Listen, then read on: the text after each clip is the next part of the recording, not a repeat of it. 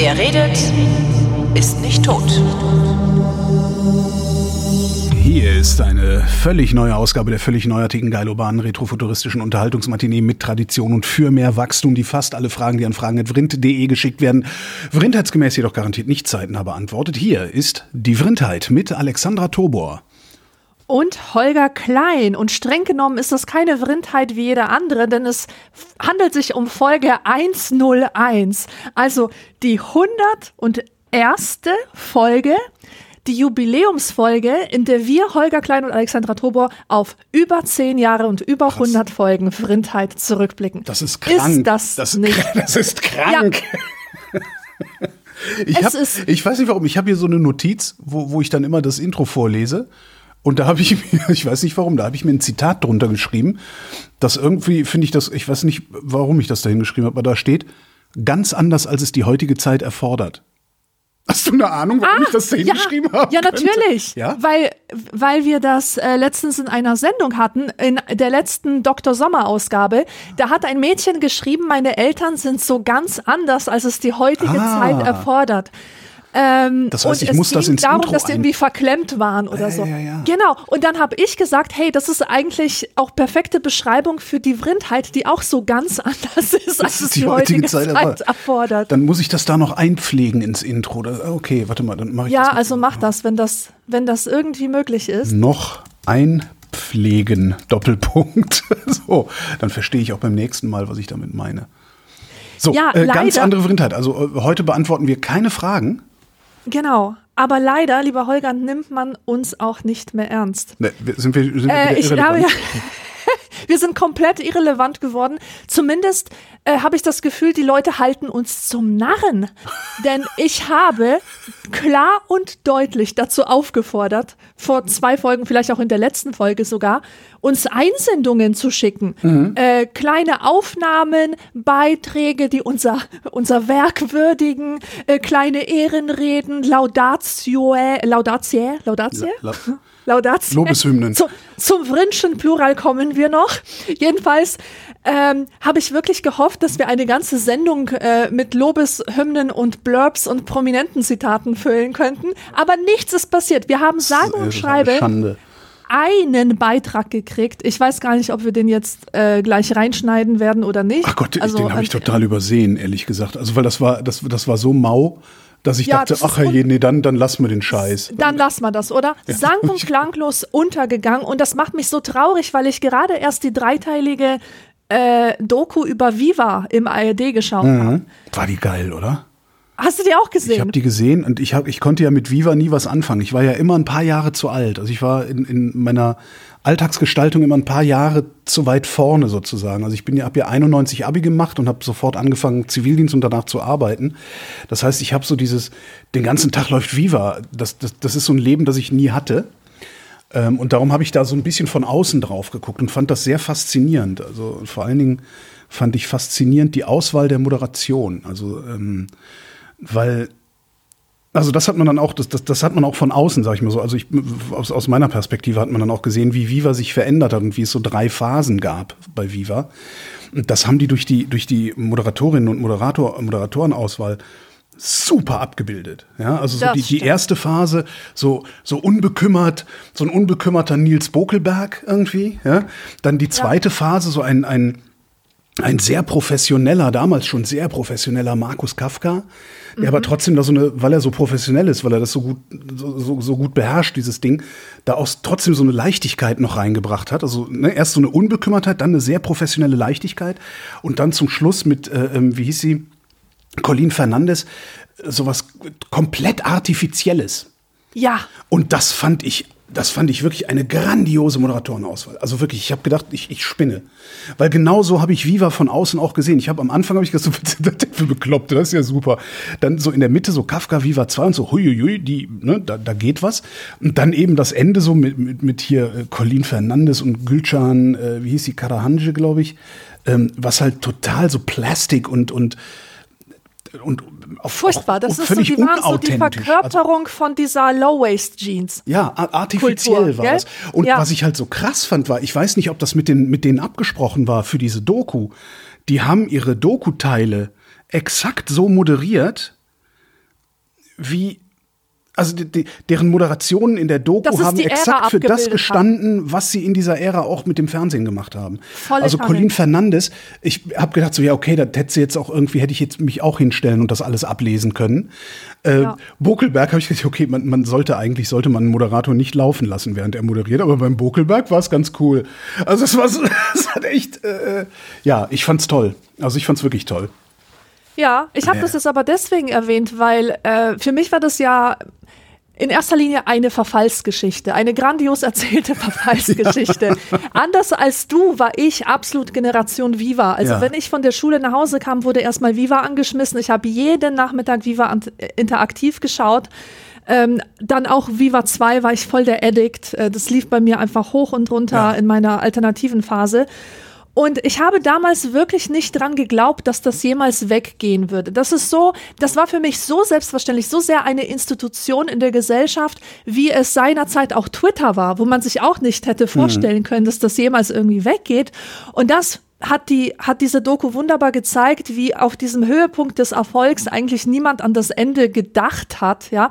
Und dann auf einmal diese gesellschaftlichen Einbrüche kamen, wie beispielsweise, also die haben ja diesen Börsengang gewagt, ja. Plötzlich musste alles äh, profitabler werden. Einzelne Formate mussten rausgekickt werden. Viva 2 musste sterben.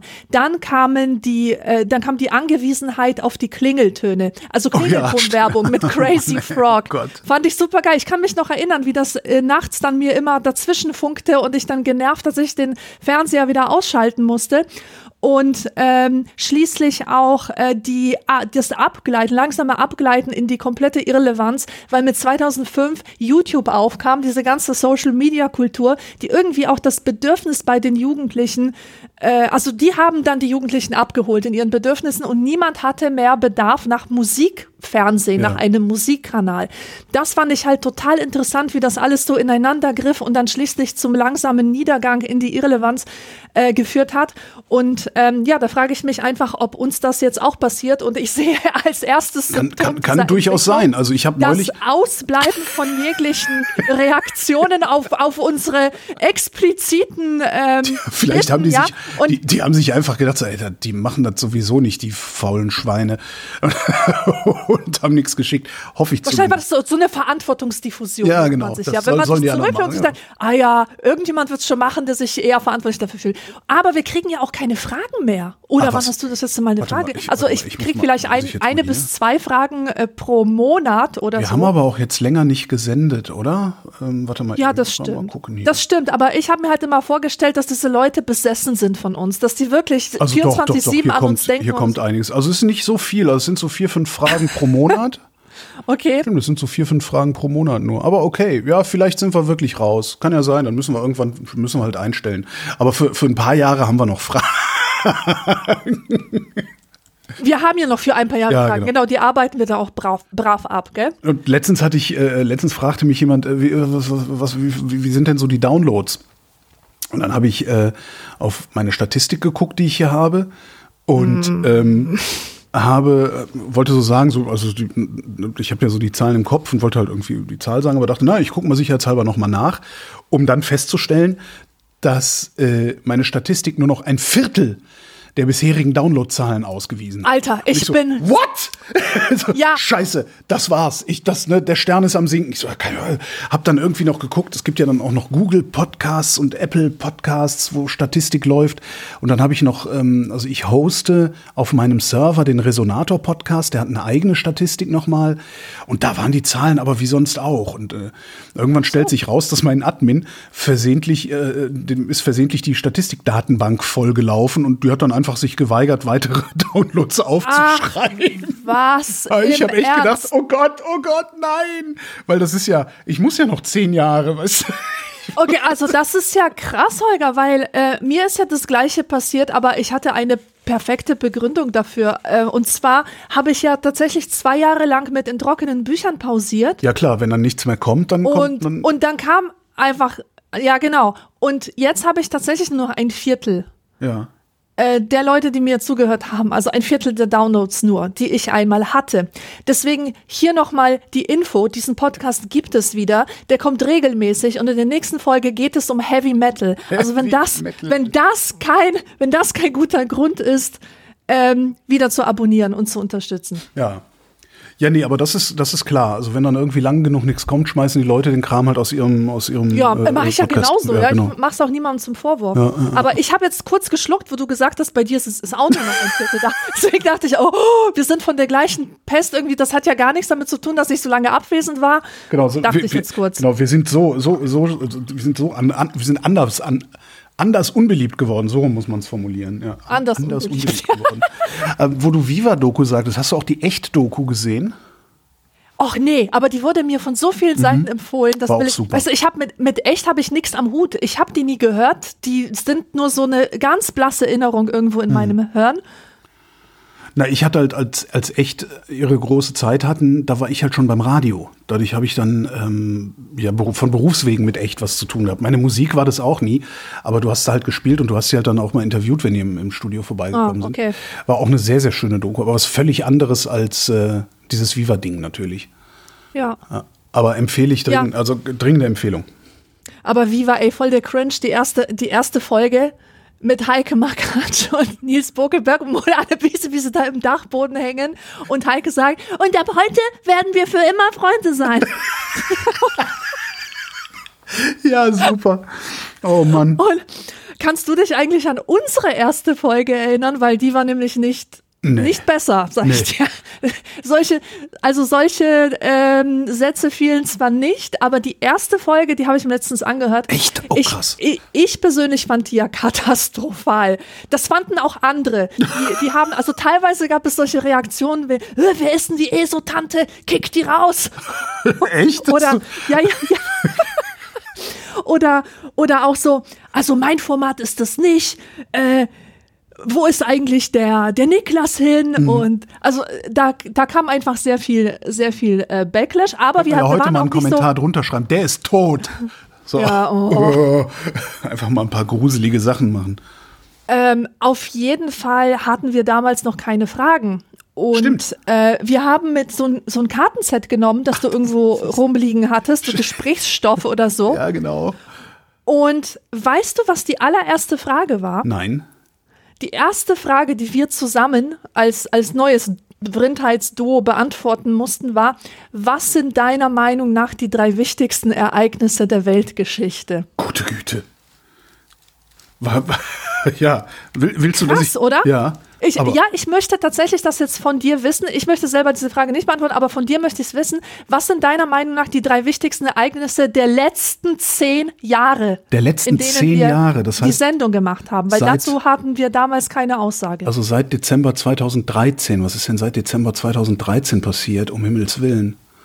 Die wichtigsten Ereignisse der Weltgeschichte. Na, gar, also ganz eindeutig der äh, russische Überfall auf die Ukraine. Definitiv würde ich ist auch wahrscheinlich sagen. das wichtigste Ereignis der Weltgeschichte, ähm, weil das die Weltgeschichte einmal vom Kopf auf die Füße stellen wird jetzt in der Zukunft.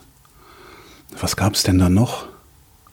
Was gab es denn? Ich muss ein bisschen, ein bisschen überlegen. Es gab jetzt. unglaublich viele Umweltkatastrophen verbunden ja, mit dem Klimawandel. Aber, aber das ist jetzt nicht so, also der, der, der Klimawandel, der ist ja bekannt. Also es ist jetzt nichts. also du bist jetzt auf der Suche nach Zäsuren. ja, also sowas nach so historisch, politisch. Genau, so richtig Ereignis. Also da ist was passiert, Mhm. ne, so 1989 oder sowas irgendwie. Also die Trump-Ära, als Trump Tra- Donald Trump, gewählt wird, das ja. war definitiv ganz groß. Stimmt, Donald Trump. Ja, die Russen, Donald Trump. Ich muss mir immer noch weiter überlegen, was es so gab. Naja, schon die, wobei das auch eher ein Prozess ist als ein Ereignis, also die, ähm, die Renationalisierung Chinas.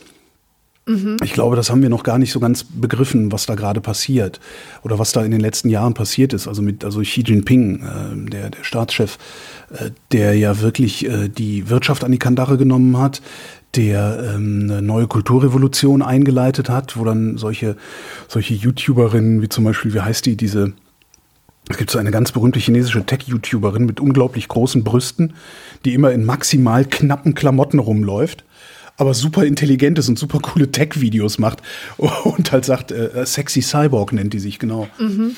Und halt sagt so, ja, hier, ne, Freunde, nur weil ich geil aussehe, bin ich nicht blöd. So deren Ja. Ansatz. Äh, Die, die haben sie zurückgepfiffen. Also ich glaube, Xi, Xi Jinping, Donald Trump und äh, der russische Überfall. Also seit 2014 findet der ja im Grunde statt, dass Russland die Ukraine angreift. Ähm, das ist ja dann 22 auch bloß eskaliert. Ja. Vorher war es ja schon virulent. Das würde ich, denke ich, ja, ja. Also tatsächlich Ja, der Niedergang, der der- Niedergang der- Chinas, das ist echt ein, ein, ein, ein ganz, ganz wichtiges Ding, glaube ich. Weil das chinesische Versprechen, also das, das Versprechen der chinesischen Führung an die Bevölkerung war ja immer, wir machen euch reich.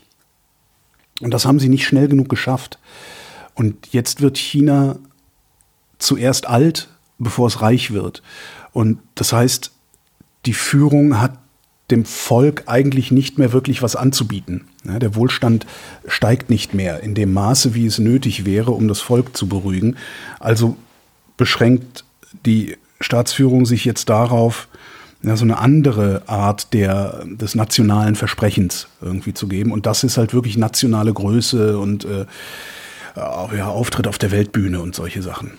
Was meintest du noch gerade? Ich meinte vielleicht noch den Brexit. Weil das ja auch also sensationell ist. Jetzt nicht Grunde, vielleicht der ja. Impact, aber dass, dass dieses starke Europa, ja, dass Ja. dieses Bild, das wir alle im Kopf hatten, dass, dass das halt so ein fragiles Konstrukt ist, das Hm. einfach mal wegbrechen kann, fand ich schon bemerkenswert. Ja. Damit, damit zu tun hat natürlich auch der äh, Aufstieg des Rechtsextremismus oder der, der äußeren, das Erstarken der äußeren Rechte überall auf der Welt, was ja auch Trump ist, was äh, Orban ist, was äh, Kaczynski in Polen war. Hurra! Ich, da bin ich sehr drauf gespannt, wie Polen Ja. jetzt, wie Polen jetzt den, den, den Weg der Vernunft wiederfindet, was es hoffentlich tut. Hast du, Es gibt ja genug Willige. Hast du die Bilder gesehen? Hast du gesehen, wie äh, war dessen, Valenza, dessen Namen ich immer nicht richtig. Äh, warte, warte. Wawesa? Oder? Wałęsa, Äh, fast, Okay, fast. Hast du den gesehen, wie er da auf der Tribüne saß und geheult hat? Nee. Das ist ein irres Bild. Also es ist wirklich ein irres Bild. Ähm, ja, mal gucken, wie die zurückkommen. Also das, dieses das Erstarken der Rechten, das ist sicherlich auch äh, ein bedeutsames Ereignis der Weltgeschichte, wobei das auch wieder ein Prozess ist. Ne? Also äh, Orban Meloni jetzt kürzlich, ähm, das ja, vielleicht kommt da das eigentliche Ereignis auch erst noch, wenn diese Leute erstmal großflächig auch äh, Macht ausüben. Ja.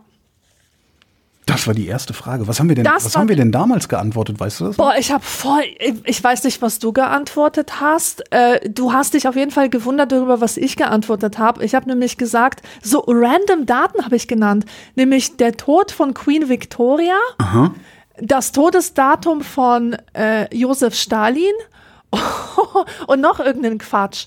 Also das, das waren einfach so random äh, geschichtliche Daten. Das eine passierte im Jahr 1901, das andere im Jahr 1953. Aus irgendwelchen Gründen kann ich mir diese beiden ähm, Jahren, ja und 333 bei Issos Keilerei natürlich. Ja.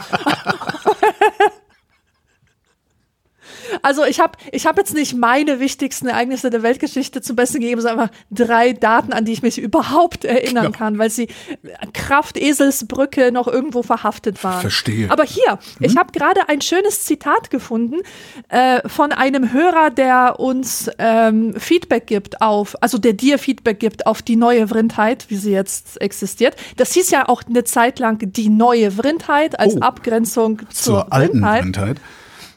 Folgendes schreibt der Hörer. Äh, zur, zur damaligen, zu unserer ersten gemeinsamen Sendung, oder was? Ja, genau. Das ist nicht böse gemeint, auch wenn es so aufgefasst werden kann. Und dass ich keine konstruktive Kritik anbringen kann, tut mir leid. Aber Sch schlechte Einleitungen für 100, bitte.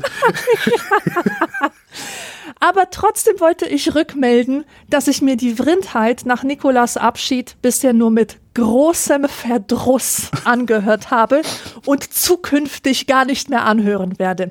Die Kombination Holgi Alexandra funktioniert aus meiner Perspektive nicht. Alexandra scheint ein netter Mensch zu sein und ist sicher ein interessanter Gesprächspartner in intimer Atmosphäre. Mm.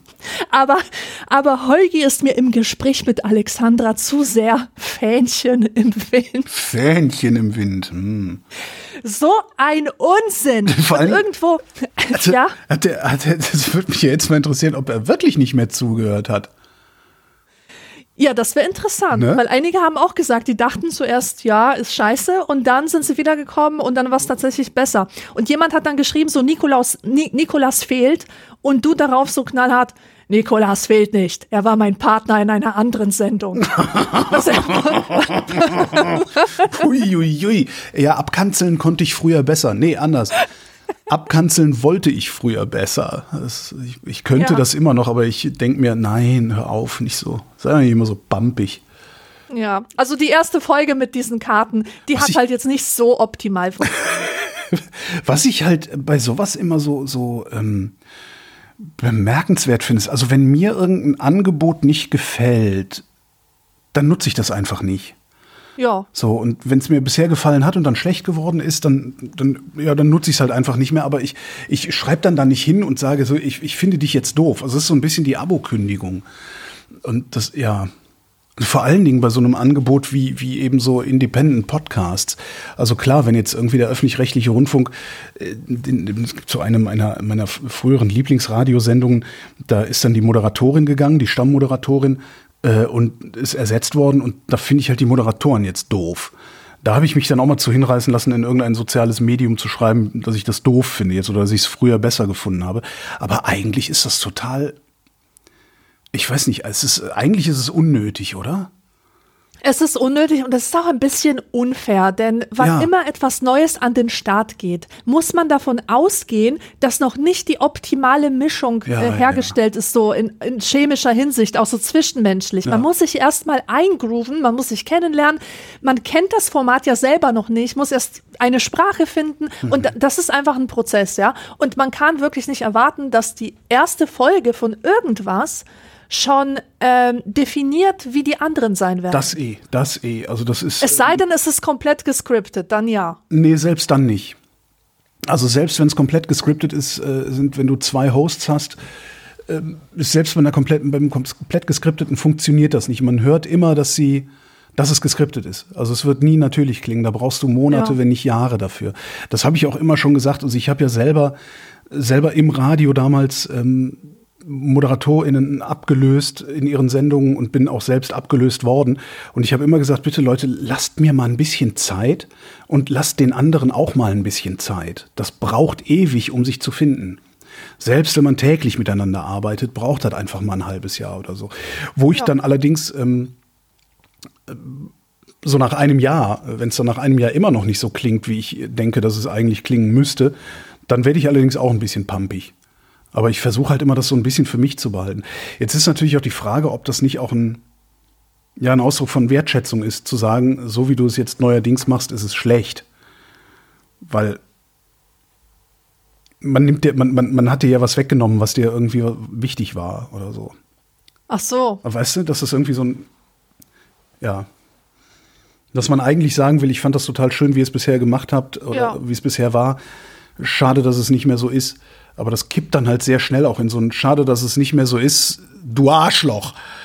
Und da wird es dann vielleicht schwierig. Ja, ja, man ist dann dafür da, um dass der Frust von einem anderen auf einen abgeladen wird und das ist halt auch nicht so schön. Aber vielleicht ist man genau dafür da. Das kann ja auch sein. Schnell Und was vielleicht ist das der denken. Job. Ja, genau. Äh, also mir ist auf jeden Fall aufgefallen, dass wir mittlerweile mit den Fragen unserer Hörerinnen und Hörer unser eigenes äh, Kartenset kreieren könnten, mit so Kategorien, weißt du? Also mir ist aufgefallen, dass einfach so bestimmte Kategorien von Fragen immer wieder kommen. Zum Beispiel haben wir das große Thema Utopien, Dystopien und alternative Szenarien. Das ist einfach sowas, das, das wird uns ständig vorgelegt. Ich Oder- neulich im, im Radio irgendwo gab es auch so eine Diskussionsrunde zu, ich weiß gar nicht, ob das ex explizit zum Thema Dystopien war, aber da haben sie auch über Dystopien geredet und äh, sprachen über die Tribute von Panem, also äh, The Hunger Games. Ja. Ähm, Habe ich nie gesehen. Und als ich das so hörte, dachte ich, ah, das muss man sich ja vielleicht doch mal angucken. Ist ja vielleicht gar nicht so doof. Und dann habe ich dafür bezahlt, ich glaube drei Teile waren es, nee, vier Teile waren es, äh, dann habe ich dafür bezahlt, mir die vier Teile The Hunger Games angucken zu können. Und habe hinterher gedacht, naja, eigentlich war das jedes Mal der gleiche Film. Ja, ja, natürlich. ja, nu. Hätte, hätte man mir aber auch mal vorher sagen können. Ja. Also das einzig Gute war dann das Ende von, von äh, Teil 4. Das fand ich ganz gut. Ich will es jetzt nicht, nicht spoilern, aber das war so ein Twist, mit dem ich nicht gerechnet hatte und der auch eine auf einer Metaebene nochmal eine sehr gute Geschichte erzählt. Ja. Ja, also dazu mussten wir auf jeden Fall immer wieder Hm. äh, unsere Meinung zum Besten geben. Ähm, dann sehr beliebt auch Fragen nach Entwicklungen im Hinblick darauf, dass wir ja alle Fragen nicht zeitnah beantworten. Also man schildert ein, einen politischen Sachverhalt und fragt, ist das immer noch so oder was ist aus geworden? Äh, die Leute interessieren sich wahnsinnig äh, für unsere Konsumgewohnheiten. Also, was wir gerne zu Mittag essen, wie wir unsere Kartoffeln am liebsten mögen, was wir in unseren Mülleimern haben. Echt? Okay. Ja, ja. Ja, klar. Welcher Hausmüll bei uns so anfällt. Und das kann manchmal böse enden. Äh, Ja, gut, dazu, dazu, dazu dann äh, später mehr bei, der, bei meinem anderen ähm, äh, Themen, Themenbereich. Ähm, dann, ähm, meine Lieblingsfragenkategorie äh, ist Irritierendes aus dem Alltag. Also so würde ich das jetzt betiteln, dass irgendjemandem mal etwas aufgefallen ist und Ja. das möchte er jetzt gerne geklärt haben. Ist das eigentlich okay, Beispiel- dass ich immer. ja, wie zum Beispiel? Ja, wie zum Beispiel Stichfester Joghurt. Was, ist das, was ist das Gegenteil eigentlich von Stichfest? Ja. Und wir meinten räudig. Echt? War das nicht, war das, nicht das Gegenteil Joghurt. von Joghurt mild? Ja, stimmt. Stimmt. ja, natürlich. Oder häufig wird auch um die Klärung eines Sprachproblems gebeten oder eines Stilproblems. Sagt man dies oder sagt man das? Oder man missbraucht uns knallhart als Dr. Sommer, Dr. Vrindheit und schildert uns irgendein persönliches Problem, zu dem wir dann Stellung beziehen und einen Ratschlag geben sollen. Wäre ja auch mal interessant, ob die Ratschläge, die wir bisher, also ich meine, das sind ja alles hoch fragwürdige Ratschläge, eigentlich, die wir hier geben. Sehr fragwürdig, ja. ob diese fragwürdigen Ratschläge tatsächlich zu Bewusstseins- oder Verhaltensänderungen geführt haben. Oh ja, das wird mich auch sehr interessieren. Also, da- das ist, manchmal passiert das ja, dass man so angesprochen oder angeschrieben wird, so damals hast du das und das gemacht und darum habe ich das und das gemacht und das hat mir sehr geholfen. Oder das, das hat mir sehr geschadet, ja- hat noch nie jemand gesagt. Übrigens auch Aber ärgerlich. weißt du, aber sowas, mit sowas hatte ich ja eigentlich, auf sowas habe ich ja gehofft, dass, dass das als Einsendung kommt. Solche Sachen, auf die und die Weise hat die Vrindheit mein Leben verändert, aber nichts dergleichen. Was ist denn deine liebste Kategorie, Fragenkategorie? Hast du eine? Hast du so Fragen, die du besonders gerne beantwortest?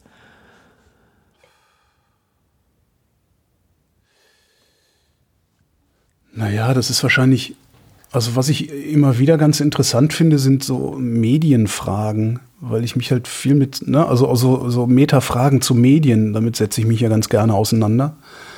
Ähm, und so ja, weitgehend philosophische Fragen, ne, so zum Thema Gerechtigkeit. Also, ne, das, Ja, was, was, die, ist auch was die Philosophie halt, was die Philosophie halt fragt, ne, was, was ist, was ist Ja. gut, äh, wie soll ich leben, ne? Also sowas. Und zwar, und zwar gar nicht so konkret, also wie oft, ich weiß, wir hatten irgendwann eine Frage, wie oft sollte man seine Jeans waschen? Ähm, sowas meine ich gar nicht, sondern so, was ist Gerechtigkeit oder so, ne? Also solche, solche Sachen. Das finde ich immer ganz spannend. Weil mich das auch herausfordert, weil das sind so Dinge, über die denke ich in meinem Alltag nicht so nach. Sondern darüber fange ich dann in dem Moment an nachzudenken, in dem so eine Frage gestellt wird. Ja, ich finde das auch total spannend. Umso mehr enttäuscht es mich dann immer, in die Kommentare zu schauen, weil jedes Mal, wenn wir irgendein echt krasses, existenzielles, philosophisches Thema diskutiert haben, bin ich total begierig darauf zu erfahren, was andere denn davon halten. Und dann konsultiere ich halt die Kommentarspalte und da werden wieder nur irgend, irgendwelche Fahrräder und Trinkflaschen kommentiert. Das, das, enttäuscht mich so sehr. Und das war für mich auch voll die Herausforderung zu trennen zwischen den Leuten, die kommentieren und den Leuten, die tatsächlich uns hören. Also ich, wie stellst du dir denn den typischen Vrindhörer vor? Äh, gar nicht. Ich mache mir kein Bild, du sollst dir kein Bild des Hörers Das ist machen. gut. Mein ich Bild ist Bild horrible und, äh, der und, der tatsächlich, und der tatsächliche Vrindhörer ist aber super nett, weil ich kenne ja die Leute, Ja. die, die zu meinen Lesungen kommen, ja. Und das sind wirklich alle. Das ist ein Querschnitt durch die gesamte Gesellschaft. Das sind keineswegs, äh, keineswegs irgendwie nerdy, 28 Jahre alt, tech-affin oder so. Das hätte ich jetzt vermutet. Äh, da ist alles dabei. Hm. Die Hausfrau ähm, Mitte 50 oder so, genau wie ein Kind von 13 Jahren oder ähm, halt ein- eine ganze Familie oder so. Die unterschiedlichsten Ja. Leute, echt. Ja, das, Find das, toll. das, das denke ich aber auch. Also es ist mit Sicherheit, äh, ist auch historisch bedingt würde ich erwarten, dass äh, mehr, ich sag mal, mehr Männer, mehr Nerds, mehr so äh, MINT-Fächer dabei sind, weil ich halt aus diesem Chaos Computer Club Orbit irgendwie herausgeschleudert worden bin irgendwann mal. Ähm, aber grundsätzlich ja, also das ist, ich merke auch nicht, dass irgendwie überproportional irgendein besonderer Menschenschlag dabei wäre. Also wenn ich angesprochen werde, äh, dann ist es querbeet. Das sehe ich auch auf den Hörertreffen, also im Odonien, da im Sommer, was ich, was, was ich ja einmal im Jahr mache. Da kommen halt auch querbeet die Leute. Gell? Ja, kannst du es bestätigen. Ähm, ja, eine Sache, die ich noch erzählen wollte, weil f- daran erinnert sich, glaube ich, niemand mehr oder vielleicht doch. Und zwar gibt es so bestimmte Sachen mit der Vrindheit verbunden, die einfach mal irgendwann weggefallen sind. Wir haben mal live gesendet und zwar jeden Sonntag. Krass, oder ne? jeden zweiten. Live um 10 oder um 11 Uhr, weiß ich nicht mehr so ganz genau. Und während wir live sendeten, hatten wir überall kleine Äffchen sitzen, die die Shownotes für uns Ja, getippt haben. die Shownotes, ja. Kannst du dir das vorstellen? Ja, ja, das war total krass. Also das war, das war so ein kleines, kleines Grüppchen von Leuten, die Der Mathe-Pauker war dabei. Genau, Evita war dabei. Ähm, ich glaube, der Kai war dabei. Wer denn noch? Der Mo. Sie- Das war eine echte Matinee. Das, das war eine echte Matinee, aber das mit den Shownotes, das, hat, das war ja wirklich, das war wirklich absolut spektakulär, wie, wie extrem detailliert die, die Shownotes geschrieben haben. Und die haben war sich dann ja Hammer. auch parallel sozusagen, haben die sich ja äh, selbst vernetzt und äh, sich ergänzt und, und, und alles mögliche. Das war wirklich der Hammer, ja, ja, das war cool. Wo ist diese Fan-Community, frage ich mich. Na, die gibt's immer noch, diese Leute. Die haben nur mittlerweile vielleicht auch was, was Besseres zu tun. Besseres zu tun. Das ist genau. halt viel, viel, viel Arbeit. Und wenn du dann irgendwie mit, zu sechs bist, dann geht's halt relativ leicht von der, von der Hand. Aber wenn dann irgendwann nur noch zwei übrig sind, dann wird's halt richtig anstrengend. Und Ja. da kann ich auch verstehen, dass da keiner mehr Lust zu hat dann. Außerdem sendet ja kaum noch jemand live. Das stimmt. Das war irgendwie so eine Phase, in, in der wir, ja, das irgendwie, keine Ahnung, ich weiß noch nicht mehr so genau, warum wir das cool fanden. Wahrscheinlich, weil es so ein bisschen Es eher nach cool, Radio sich angefühlt hat. Es war wirklich cool, denn wir hatten ja auch einen Chat, weißt du noch? Ein Chat lief immer mit und da konnten wir uns Anregungen holen und wenn wir gerade eine Frage diskutiert haben und vielleicht keine Antwort parat hatten, dann war irgendein Nerd im Chat, der es wusste und dann konnte man das live in die Sendung Mhm. ähm, einbinden. Ja, ja, ja. Das war schon ganz cool. Das war wirklich ganz cool. Hat Ja. natürlich auch dann den Nachteil gehabt, dass ähm, gerade so Leute wie du wesentlich, also sich wesentlich stärker selbst beschränkt haben. In dem, was sie sagen und wie sie es sagen. Also ich habe da, Ja, ich hab da ja schon immer sehr wenig Probleme damit gehabt, mich öffentlich lächerlich zu machen ähm, und, und mich angreifbar zu machen öffentlich. Aber für sehr, sehr viele Menschen ist das ein, ist das ein großes Problem. Und zu denen gehörst Das war du für zum mich Beispiel. ein super. Stressfaktor, das Ja, ja. stimmt, ja. Also das nicht mehr zu machen, hat der Vrindheit, glaube ich, sehr, sehr gut getan auch. Denke ich auch, ja. Ja. Aber kommen wir jetzt zum, nein, nicht zur obligatorischen Höflichkeitsfrage, Also, sondern so zum. Hauptblock dieser Jubiläumssendung. Und zwar habe ich die ikonischsten Sendungstitel rausgesucht. und, da, und da dein schlechtes Gedächtnis legendär ist, genauso legendär wie mein gutes Gedächtnis. Oh Ey, aber ich habe mich anders mit dem Joghurt erinnert. Das stimmt, das stimmt. Fair enough. Ähm, und so gut ist mein Gedächtnis auch. Ich werde ja auch immer älter und älter. Ich bin jetzt mittlerweile 42. Das ist total krass. 42 warst du, als wir angefangen haben. Ähm, und Ah. Ja, Ja. Auch, auch mit meinem Gedächtnis geht es immer weiter bergab. Hört man das eigentlich? Also- Merkt man das an der Stimme? Hast du, hast du, wenn du in die erste Sendung reinhörst, ist meine Stimme jünger? Ja, oder? Du hast voll die andere Stimme, ich auch. Ja. Hätte ich nicht gedacht. Aber Ja. es ist tatsächlich so. Deine Stimme ist jünger und meine auch. Und das wird immer Also- schlimmer. Also die Stimmen werden immer älter und irgendwann sind sie kaputt und das merkt man dann hoffentlich. Oder man klingt halt so wie Ja. die betrunkenen Radiosprecher im Deutschlandfunk. naja, das ist tatsächlich, also eine, eine alte Stimme, wenn, wenn die Stimme überaltert ist, dann klingst du, klingt man gerne betrunken. Also dann klingt man ja, lallend. ich weiß, man Und, leiert. Ja, und da gab es einen, einen Sprecher im Deutschlandfunk, wo ich immer gedacht habe, Leute, das muss dem mal jemand sagen, das geht so nicht. Weil der hat halt politische Kommentare. Ne? Der hat politische Kommentare gesprochen und klang immer so, als hätte er sich vorher ein Fläschchen Schnaps reingedreht. So, äh, der Kanzler. ein bisschen, hm. ja. Und das ist halt echt sehr, sehr tragisch. Also ich kenne persönlich auch einen Nachrichtensprecher, dessen Stimme so, so weggealtert ist. Und äh, da gab es halt wirklich zahlreich Beschwerden aus der Hörerschaft, die sagen, man merkt ja eigentlich nicht, dass der immer betrunken da steht. Und das Ja. ist natürlich schwer vermittelbar, irgendjemandem, der seine Stimme nicht ständig benutzt, wodurch ihn natürlich auch abgenutzt wird auf, auf Dauer, ähm, jemandem klarzumachen, nee, nee, der hat halt einfach, des- dessen Stimme ist alt. Das, äh, und, Ja. und es gibt halt Stimmklänge, die kannst du dem Publikum einfach nicht zumuten. Die will das Publikum nicht haben. Das sind dann, das sind, ja, weiß ich nicht, besonders, besonders äh, kieksige Stimmen, ebenso alte Stimmen, Stotterer. Ja. Wann hört man schon mal Stotterer im Radio? Ja. Ja, das ist praktisch ausgeschlossen. Also und entsprechend beschweren die sich dann auch. Ja, aber nee, ja, die Sendungstitel. Also, ich fange fang einfach mal an. Im arabischen Raum ist die Kniegeburt anders konnotiert. An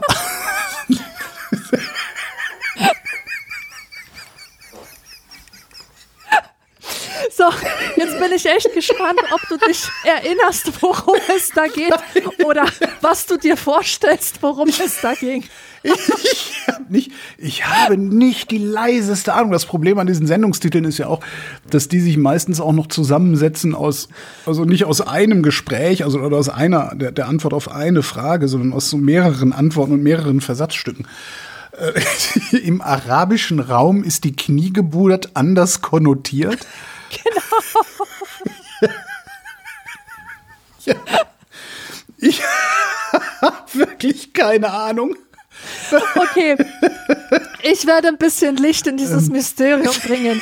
Unser, unser Thema, ich weiß nicht, wie wir drauf gekommen sind, aber es ging halt darum, wahrscheinlich habe ich gerade irgendein Buch gelesen, dass es in der Sagenwelt verschiedener Völker Geburten aus anderen Körperstellen als dem Uterus gibt. Ja, so etwa aus dem Knie. Ich glaube, Okay. Kronos äh, Kronos hat, glaube ich, irgendwelche Gören aus seinem Knie geboren.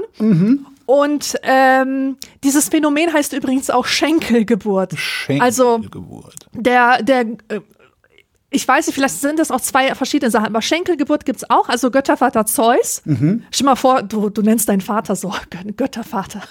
Ähm, Oder- also der hat den Dionysos zur Welt gebracht, äh, nachdem er ihn drei Monate lang eingenäht in seinem Schenkel trug. Krasse Sache. Das ist vor allem sehr effizient. Frauen brauchen für sowas neun Monate.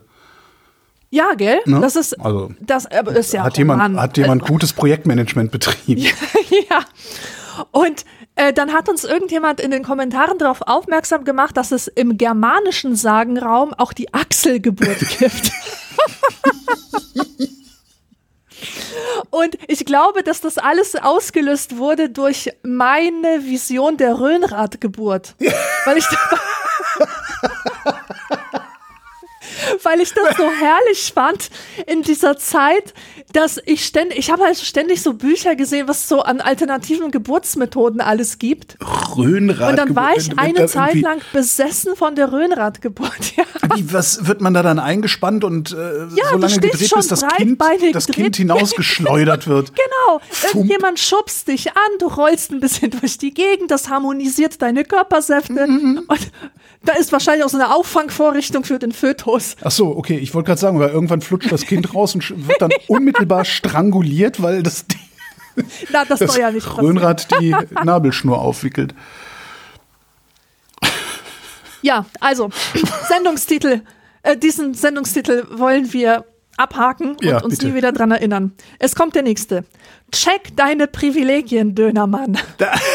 Da, da, das, das, das, da, da habe ich eine dunkle Erinnerung dran, weil ich auch, es ist tatsächlich, ich habe manchmal, wenn es um Privilegien geht, wohnt in meinem Kopf genau dieser Satz, check deine Privilegien, Dönermann.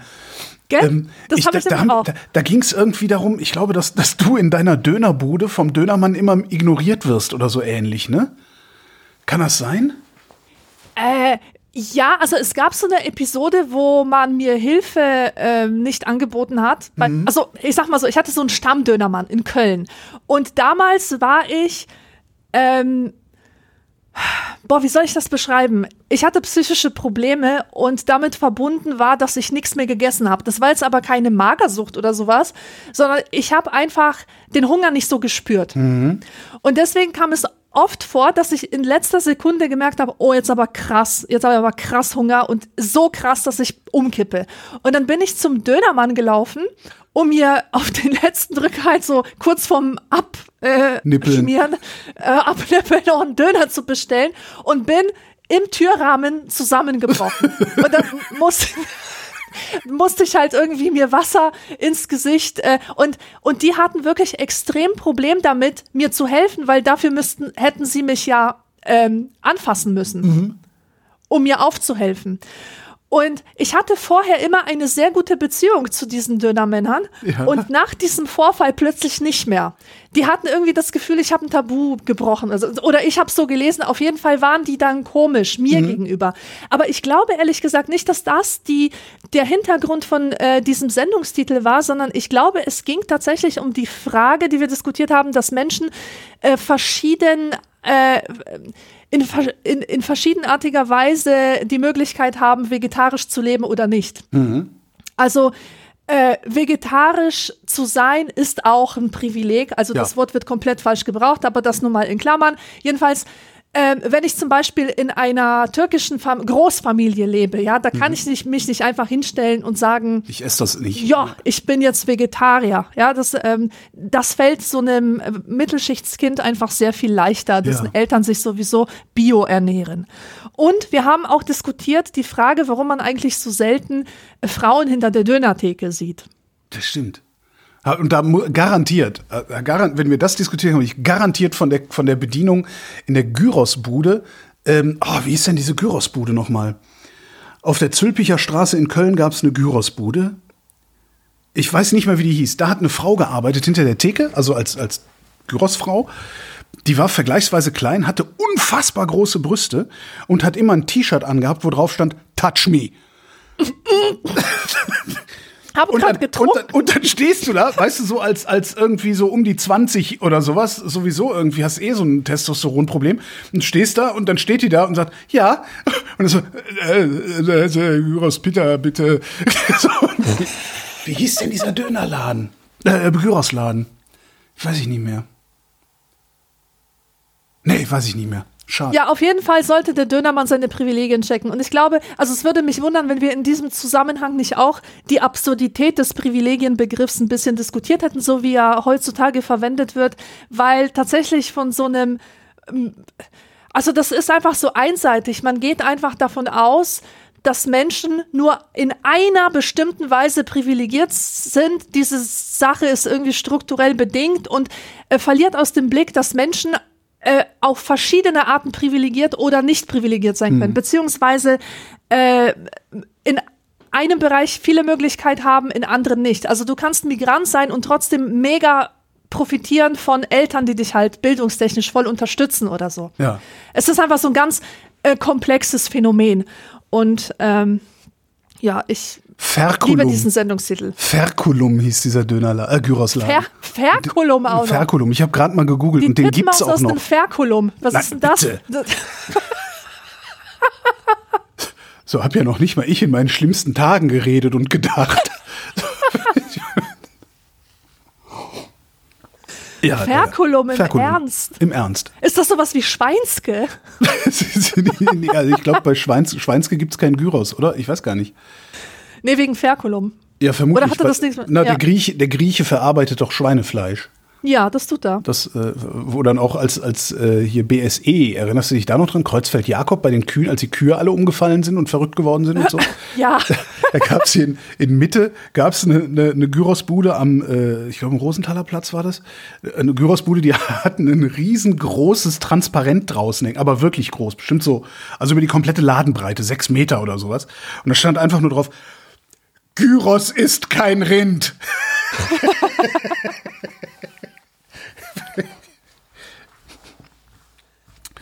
Okay, aber machen, machen wir mal weiter. Ja. Ja, also natürlich, diese, diese Frage ist ja auch total cool, weil das ist ja auch wieder immer wieder ein Thema, wie abstrus es eigentlich ist, so den akademischen Diskurs Menschen zuzumuten, die nicht weiter davon entfernt sein könnten. Also was würde denn Ja. wirklich passieren, wenn du zum Dönermann sagen würdest, hey, check mal deine Privilegien. Ja, genau. Völliger Schwachsinn. Okay, nächste Frage. Würde halt auch Äh, gucken, ob das, ob das irgendwie eine neue Soße ist oder so. Oder weiß der Geil. Ja, ja, das ist ja, ja. Ja. Es gibt, so, es gibt sowieso so ein Problem zwischen, zwischen einem ak akademischen Denken und einer akademischen Sprache und äh, dem, was, was im Alltag auf der Straße passiert, besonders bei Leuten, die morgens um sechs aufstehen, acht Stunden Ja, buffen gehen und abends nach Hause kommen. Ähm, da, da ist auch darum, darum verfängt auch dieses, dieses, was, was für, für mich zum Beispiel vollkommen absurd ist. Ähm, aber diese, diese Idee, die jetzt gerade vom rechten Rand kommt, also CDU, CSU und darüber hinaus, also von rechts außen sowieso, Genderverbot. So ein Unsinn. Das ist, das ist halt vollkommen, das ist halt vollkommen irrelevant, eigentlich darüber Politik machen zu wollen. Ja. Aber es verfängt halt so Populismus gut. pur. Ja, aber es verfängt eben deshalb so gut, weil du und ich, wir haben die Kapazität, uns über solche Dinge Gedanken zu machen und dann auch zu erkennen, wie lässlich es eigentlich ist, darüber im Politischen nachzudenken. Aber es verfängt halt so gut, weil da ist halt irgendwie ein Typ, der kommt von der Arbeit und muss sich dann von irgendwem, äh, kriegt er dann gesagt, ja, und die äh, BuchhalterInnen oder, oder weiß der Geier was, und der stutzt dann. Und dieses Ja, Stutzen wird halt der. von solchen, von solchen Parteien äh, in Politik übersetzt. Ja, und das finde ich unglaublich, weil Das ist eine weißt du, Frechheit von- ich, ja, ja. ich stutze, ich stutze auch, wenn jemand mir mit einem krassen Dialekt kommt. Ich sag mal so, äh, die Freiheit ist die Freiheit des Anderssprechenden. Schön, ja. Und wir alle auf der ganzen Welt, in Deutschland, in Bayern, wir haben total viele Dialekte, Soziolekte, Akzente, äh, Niveaus, Sprachniveaus, äh, Sprache, die von bestimmten Milieus, äh, also äh, man, ich kann ja auch vom akademischen Gelaber wechseln in sowas ganz allgemein plauderhaftes, ja. Und alle Menschen reden anders, alle Menschen reden auch so, wie ihre Peer Group redet. Und von irgendjemandem zu verlangen, dass er so spricht und nicht anders. Und jetzt komplett unabhängig davon, wie ich persönlich zum Gendern stehe. Ja, ja, ja. Ich finde das komplett abstrus und dumm und das ist reiner Populismus. Aber- und äh, man sollte das überhaupt gar nicht auf Ja, diese das ist- Provokationsversuche einsteigen. Aber das ist halt ein sehr, sehr schönes Beispiel, wie ähm, Dinge aus, aus der Akademie in den Alltag schwappen und sich da unangenehm verselbstständigen. Ein anderes Beispiel ist der Begriff Humankapital. Äh, wenn du, wenn du, äh, für Ökonomen ist der Begriff Humankapital, das ist einfach nur ein ganz normaler Begriff. Der, der wertet überhaupt gar nichts. Ja? Der beschreibt nur eine bestimmte Form des Kapitals, so, des Kapitalstocks eines Unternehmens. So. Ähm, aber in dem Moment, wo dieser, dieser akademische Begriff, der da völlig in Ordnung ist, ja, in, den, in, den, in den Genderwissenschaften ist das auch alles völlig in Ordnung, wie man, wie, wie da geredet wird und was da für, ne, wie der Privilegienbegriff zum Beispiel auch. Aber sobald du als, in dem Moment als Humankapital in die Alltagssprache übergeschwappt ist, ist das zu einem Kampfbegriff geworden, beziehungsweise ist das Ja. zu einem Begriff geworden, für, für, wo viele, viele Leute, die sich nicht, nicht auskennen mit, mit, mit, mit Ökonomie, wo die denken, ja, das ist eine Abwertung äh, des Menschen, der wird überhaupt nicht mehr Ja, als Mensch genau. gesehen, sondern nur noch als äh, Verschiebemasse in einem Unternehmen und, und das ist halt ein echtes Problem. Also immer dann Das so schöne- Es gibt noch einen Begriff aus der Beispiel, ja. Ökonomie. Das ist, das ist mir äh, letztes Jahr passiert. Das ist, das ist der Begriff der Produktivität. Produktivität beschreibt nichts anderes als, wie viel kriege ich raus, also ne, wie viel Einheiten kriege ich raus, wenn ich eine Einheit von irgendwas reinstecke. Das ist Produktivität. Und jetzt guckst du auf die ökonomischen Verhältnisse in der Bundesrepublik und siehst, der Osten, im, im, der Osten ist weniger produktiv als der Westen. So, und darum werden da auch niedrigere Gehälter gezahlt. So, und dann hatte ich wirklich eine Diskussion, da gesagt, ja, und warum sind die Gehälter im Osten niedriger als im Westen? Habe ich einfach nur gesagt, weil der Osten weniger produktiv ist als der Westen. Und damit habe ich eine Empörung ausgelöst, weil das nämlich in diesem Alltagsgespräch so verstanden wurde, als hätte ich gesagt, die Ossis arbeiten schlechter oder die Ja. sind alle faul oder weiß der Geier. Dabei ist das gar nicht so. Es ist einfach nur, es ist einfach nur nachmessbar, dass für eine Einheit, die du im Osten in einen Betrieb steckst, kommen weniger Einheiten raus, als wenn du eine Einheit im Westen in einen Betrieb steckst. Warum das so ist, kann man dann auch noch ausrechnen und, und sich angucken und erklären. Aber das, das passiert immer und immer wieder, dass akademische Begriffe in den Alltag überschwappen. Das, der, auch der Ja. Begriff des Gender, ja, das ist ja in der akademischen, da, da wo dieser Begriff herkommt und wo dieser Begriff verwendet wird, ist das ja auch ganz anders gemeint als das, was auf der Straße passiert. das macht ja auch Sinn. Das macht Ja, ja, ja, auch ja, ja. Sinn, ja. Also diese Sachen sind ja total klar intellektualisiert, aber man weiß ja, was gemeint ist, wenn man sich einmal damit beschäftigt hat. Nur wenn du das jemandem zumutest, der das zum ersten Mal hört, denkt sich, du spinnst ja wohl. der vor allen also, Dingen auch ganz andere Probleme hat. ja, Ne? genau. 20 Prozent der Leute in diesem Land haben am Monatsende keinen Cent mehr übrig. Die haben überhaupt keine Kapazität, an die Dinge zu denken, an die wir so denken. Und die Dinge zu diskutieren, die wir so diskutieren. Und das ist Ja, ja, genau, nur dieses Thema soziale Ungleichheit Ja. und Armut, Ja. die sind einfach nicht so klickwürdig, die sind nicht so publikumswirksam, die sind nicht so eine leichte, so, so eine leichte Kost, ja, die man mal eben als Spiegelartikel raushauen kann. Na, und vor allen Dingen, man muss halt auch mal sehen, dass die, also die Armen, die machen keine Revolution, die Armen, die gehen äh, überproportional oder unterproportional zur Wahl. Äh, es, es ist einfach die, die politischen Kosten sind viel zu hoch, wenn du eine Gerechtigkeitsdiskussion anfangen würdest. Also wenn du anfangen, wenn du sagen würdest, wir müssen jetzt alles hier mal ein bisschen gerechtere Einkommensverteilung, gerechtere Vermögensverteilung herstellen, ähm, dann geht das im Zweifelsfall halt genau gegen so Leute wie uns. Ne? Die, die besser gebildeten, die mit den besseren Jobs, die mit den besseren und den höheren Einkommen. Und dann laufen wir natürlich Sturm, weil wir je mehr du hast, desto weniger willst du halt abgeben. Und wenn du ein bisschen was hast, dann denkst du ja sofort, dir würde alles weggenommen. Und das, das, das da, da lässt sich halt super Politik mitmachen. Ich habe auch noch nicht rausgefunden, wie man de, dem irgendwie beikommen könnte. Ja. Und übrigens, Jetzt sind wir äh, wieder beim dass schlechte Laune-Thema hier. Ja, wir, wir wechseln auch gleich wieder. Ich wollte nur sagen, dass das Phänomen, was, was wir da gerade beschrieben haben, dass Begriffe aus einer Welt in die andere Welt irgendwie überschwappen, das nennt sich Concept Creep. Das Concept ist der Fachbegriff dafür, dass Begriffe, die ähm, erfunden wurden, um, eine sehr spezi um einen sehr spezifischen Sachverhalt zu beschreiben, dass die zum Allgemeingut werden und als solche dann die ihren Bedeutungsgehalt verlieren, weil Leute sie benutzen, wie sie lustig sind. Zum Beispiel sagen sie, oh, ich bin Depri oder das triggert Ja. mich oder boah, das hat mich voll traumatisiert. Also, Achtsamkeit. ja, Achtsamkeit, genau. Ist dann einfach nur so ein La Label auf dem Genau. Wohlfühltee und Ja, das, genau am, am meisten regt mich das auf bei dem, bei dem Begriff der, der Comfort Zone, also der Komfortzone. Dass ich habe, zumindest in, in meiner Wahrnehmung, gibt es keinen Begriff, der öfter missverstanden wird als die Komfortzone. Ja, das also da musst du mal raus aus deiner Komfortzone. Das bedeutet halt nicht, ja, da musst du mal Schuhe anziehen und spazieren gehen. Ja. Sondern das bedeutet, das bedeutet, da musst du dich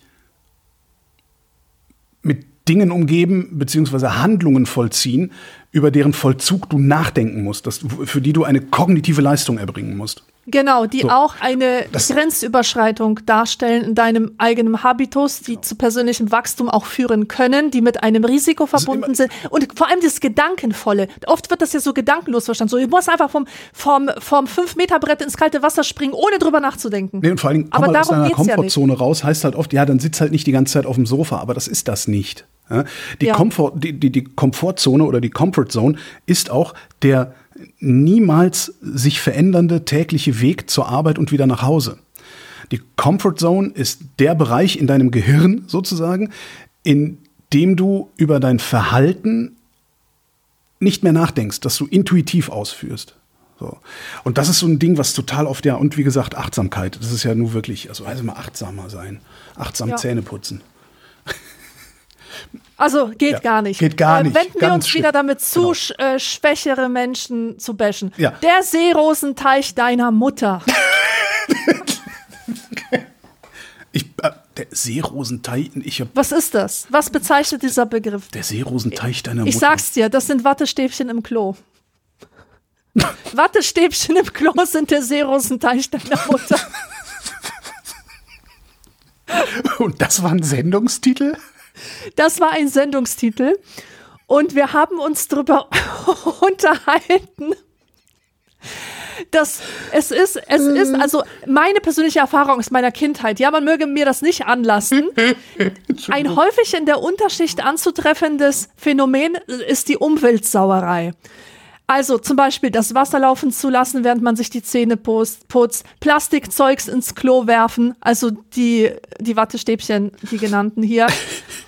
Und ähm, ja, das, das habe ich halt früher so assoziiert mit, okay, da ist jemand so ungebildet, dass er über solche Sachen gar nicht nachdenkt. Und das habe ich, glaube ich, auch in Minigolf Paradiso äh, Seerosenteich deiner Mutter genannt, Okay. oder? Ach, nein, nein, habe ich nicht. Ich habe da einen Satz, da steht drin, äh, Stimmt das über? Ich bin mir gar nicht mehr sicher. Ist ja auch egal. Das, auf jeden Fall ist das eine authentische Kindheitserfahrung, dass ich bei so einer Freundin, dass da auf dem Klo immer diese Wattestäbchen schwammen. Aber glaubst du, dass das, glaubst du, dass das ein Bildungsproblem ist? Also, ja gut, letztlich ist ja alles ein Bildungsproblem, aber Bildungsverwahrlosung könnte es auch sein. Also ich glaube auch, dass bei Leuten, äh, die niemals nachgedacht haben darüber zum Beispiel, wie man spart, wie man Energie spart, wie man Heizkosten spart, also sowas, ja, äh, dass bei denen auch so ein Verhalten anzutreffen ist. Also nicht nur, nicht nur die, die ungebildet sind und das deswegen machen, äh, sind hier zu blamen, sondern tatsächlich auch die, die wären, wegen ihrer, ähm, wegen der Mittel, die ihnen zur Verfügung stehen, nie über solche Themen nachdenken mussten. Ja, das, also das, die, die einen sind ja die, die es wirklich nicht besser wissen, aber ich könnte mir vorstellen, dass es auch sehr, sehr, sehr viele Menschen gibt, denen es einfach egal ist, die einfach drauf scheißen. Ja, Da, also, da muss man sich nur den Zustand unserer Innenstädte angucken, äh, sich angucken, wie es im Papiercontainer aussieht hinterm Haus. Äh, das, das, das kann ja nicht alles Dummheit sein. Also das, ich glaube, da ist sehr viel Gleichgültigkeit dabei. So, Absolut. Ihr scheißt auf mich, wo ihr könnt, dann scheiße ich jetzt auf euch, wo Ja. ich kann. Ja, ja, ich habe ja auch mal Studien gelesen, dass zum Beispiel ähm, so dieses Gefühl für den öffentlichen Raum verantwortlich zu sein, dass das bei vielen ganz schwach ausgeprägt Ja. ist. Also die haben gar nicht das Gefühl, dass das von ihren Steuergeldern bezahlter Ja. öffentlicher Raum ist, der allen zur Verfügung steht, sondern die nehmen das tatsächlich als, etwas Fremdes oder Besitzloses wahr, was sie dann entsprechend auch behandeln. Ich also habe einen Nachbarn, Respekt. der schnipst vom Balkon immer seine Kippen in den Vorgarten. Wo ich auch denke, Nee. Digga, di- das ist das, dieses Haus hier, das ganze Objekt, das sind alles Eigentumswohnungen, das gehört uns. Das gehört, das, ist, das gehört auch dir. Das heißt, du schnippst die Kippen in deinen eigenen Vorgarten. ja. Okay, wir haben einen Gärtner und ne, der rächt das dann weg oder was auch immer der damit macht. Aber äh, das ist doch, also das würdest du doch im Leben zu Hause nicht machen. Selbst wenn du einen Gärtner hättest, würdest du doch dein, also wenn du ein Einfamilienhaus hättest, würdest du deine Kippen doch nicht in den Garten schmeißen, nur weil alle 14 Tage der Gärtner vorbeikommt und da Rasen mäht. ja. Echt krass. Ja, total. Soll ich dir den nächsten Sendungstitel präsentieren? Ich bitte darum. Chaben und Udai. Hui, da haben wir auch Dresche für einstecken müssen, weil Aber hallo, Dudai, weiß ich gar nicht mehr. Was war denn Dudai? Dudai, Dudai, Dudai. Also, man muss ja mal sagen, hier, Schaben. Äh, die Schaben, die am Bahnhof rumstehen. Und alle haben verstanden, da würden Schaben rumstehen. Und in der Vrindheit, da vergleichen sie Menschen mit Ungeziefer. genau. Erstmal muss man ein bisschen Sprachhintergrund reinbringen. Wir haben es geschafft, in den letzten zehn Jahren oder eigentlich schon in den ersten paar Jahren etwas zu etablieren, was ich jetzt mal den Vrinschen Plural nennen möchte. Wie wird der gebildet? Der wird so gebildet, dass man äh, ein Wort nimmt, das auf irgendwas endet, vielleicht O oder Us oder so, also auf jeden Fall was Ungewöhnliches, ja, was äh, vielleicht von einem Fremdwort äh, abstammt oder so. Und dann bildet man den Plural, indem man fälschlicherweise ein en anhängt. Das heißt, Chabo aus Chabo werden Schaben. nicht Chabos, sondern Chaben. Aus dem Dude wird, wird nicht die Dudes, sondern die Dudai. Ja. Da, Dudai. Und aus Jesus Und werden die Jesen. Jesus werden die Jesen. Blutige Jesen war nämlich Blutige auch Jesen. ein Sendungstitel. genau. Und jetzt, jetzt kommt's. Das ist noch eine Komplexitätsstufe weiter. Hm. Man kann jetzt aus dem Vrinschen Plural den Vrinschen Singular bilden, indem man nämlich den falschen Plural nimmt und daraus au- auf den Singular schließt. Der also Jese, die aus, aus, aus den Jesen werden, wird die Jese, also die Jese hängt am Kreuz Mhm. und aus den, aus den Schaben wird die Chabe. Ja, Genau. genau. Ganz Und weil es halt auf gefährlich. E endet, ist es immer weiblich. ja. Ist doch völlig, Ja, genau. völlig ein, einleuchtend. Also ich weiß überhaupt nicht, warum es da. warum's Ja, da ich finde das auch total praktikabel im Alltag. absolut. Also ich verwende diesen Plural eigentlich ständig. Ja. Omen. Omen 3, Omen auch weißt du? Das Interessante Vom ist, wenn du- Altenheim sitzen Omen 3. Genau. Und wenn du noch ein EN anhängst, ist es holländisch. Omenen. Omenen. Omenen, Chabenen, Jesenen. Ach so. ja, wunderbar. Herrlich. Ähm, ja, und die Chaben und Dude, ähm, also wir haben jetzt eigentlich alles gesagt, was es da zu sagen gibt, Ja. oder? Also, dass wir diese sprachliche Eigenheit entwickelt haben und dass Das es heißt diese aber nicht ein bisschen, also du, du, jetzt, jetzt machst du ja auch ein bisschen den Zauber der Sendung kaputt, ne? Indem du erklärst, wie unsere. Ach, egal, wer es nicht begriffen Findest hat, begreift es jetzt jetzt- nicht mehr. Ja. Ja, da ist die, äh, der Zug abgefahren. So, einer meiner Lieblingstitel. Nuka Norvida und Charlie Wormser. Oh, wow. Was hat es damit auf sich? Boah. Das sind unsere Ich glaube, das sind, das, sind, das sind unsere Pornonamen. Also ich wollte gerade sagen, also das sind unsere, wir meinten damit uns, aber, ich, wie, aber wie kommen wir denn auf, darauf, dass das unsere Pornonamen sind? Pass auf, ein Fall von Social Hacking. das war ganz böse, weil wir reden ja so gerne über Persönliches, nicht wahr? Und da hat sich irgendjemand gedacht, der macht einen kleinen Spaß mit uns, hat gesagt, hey Leute, ermittelt doch mal euren Pornonamen äh, in der Vrindheit und das geht so. Ihr bildet den Vornamen aus dem äh, Namen eures ersten Haustiers und der Nachname ist die Straße, in der ihr gewohnt habt. Also als erstes gewohnt habt. Ah, okay. Und Also weil ich kein Haustier hatte, sondern das war ein Stofftier, ein Hase, Hast du Charlie der genommen? hieß Charlie genau. und wir haben in der Wormserstraße gewohnt. Siehste, so, so setzt das zusammen. Nur zufällig sind das auch die Sicherheitsfragen, die man überall so gefragt wenn man sein Passwort vergessen hat. Genau. Also, das war ein bisschen riskant. ja, hat aber nicht funktioniert, weil das ist tatsächlich nirgends eine Antwort auf eine Sicherheitsfrage. Ja. So, dann haben wir, mal gucken, ob dir das was sagt, Sami Salami. Ja, sicher. Sami Salami ist äh, der Künstlername von diesem einen YouTuber, äh, der hieß Silmani, Slimani. Slimani oder Slimani, Sami ja. Slimani, irgendwie sowas. Und den halte ich ja, den halte ich nämlich für ein Arschgesicht, weil der, ich hoffentlich verwechsel ich den jetzt nicht, weil der nämlich auch nach, nach Dubai irgendwie umgezogen ist, weil er hier in Deutschland keine Steuern zahlen will. Und solche Leute finde ich ja immer ganz, ganz unangenehm. Also Leute, die aus, aus, auswandern, weil sie hier keine Steuern zahlen wollen, obwohl sie hier dem- groß und wohlhabend geworden sind. Ich habe von diesem Typen nie wieder was gehört. Ich der war nicht. 2016 rum, war der der YouTube-Hit schlechthin, zusammen mit Bibi. Also Bibi, Bibi Beauty Bibis Palace Beauty oder Palace, Place, genau. Place oder wie das heißt. Ähm, und wir haben uns da über YouTube allgemein unterhalten und da kam auch das Wort Millennial Whoop auf. Sagte das noch was? Nee. Das ist es. Oh, oh, oh, ew.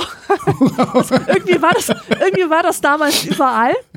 Ir- ir- Irgendjemand musste auch äh, an Affe sucht Liebe von Fraktus denken. Bei, Fraktus. Ganz Fraktus. Ja klar, das war super. Ja, Habe ich sogar das das, ist ja Album von gekauft damals. also wirklich, das ist mit Abstand das geilste, was ich jemals so als deutsche Produktion gesehen habe. Ja. Ja.